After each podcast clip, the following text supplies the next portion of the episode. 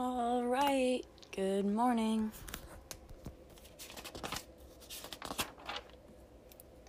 October third, twenty twenty. Assignments, social issues, and it's a socialization reflection. Due tomorrow. Okay.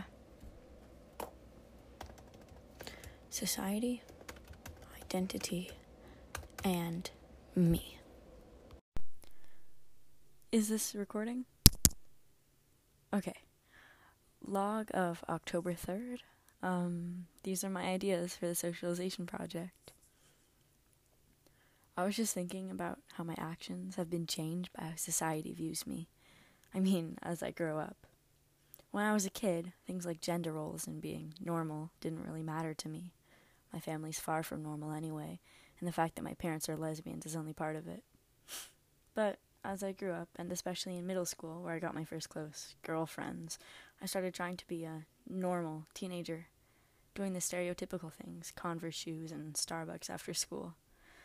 That's part of so- lifelong socialization, how other people, or the generalized other, impact my sense of self, especially becoming a teenager.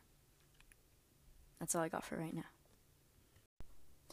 I was just having a conversation with my family, and I was thinking about how I act differently with them versus when I'm alone.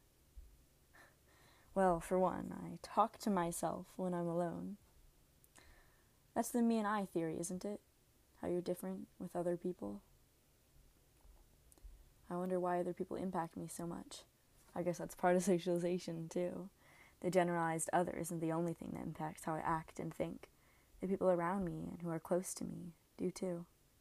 My family and friends are significant others, using the me and I theory, and they impact the me part of myself and my perception of myself. But when I'm alone, I act like the I part. I think that's the real me, isn't it? Or maybe they both are. Alright, that should be enough for my socialization project. Thanks.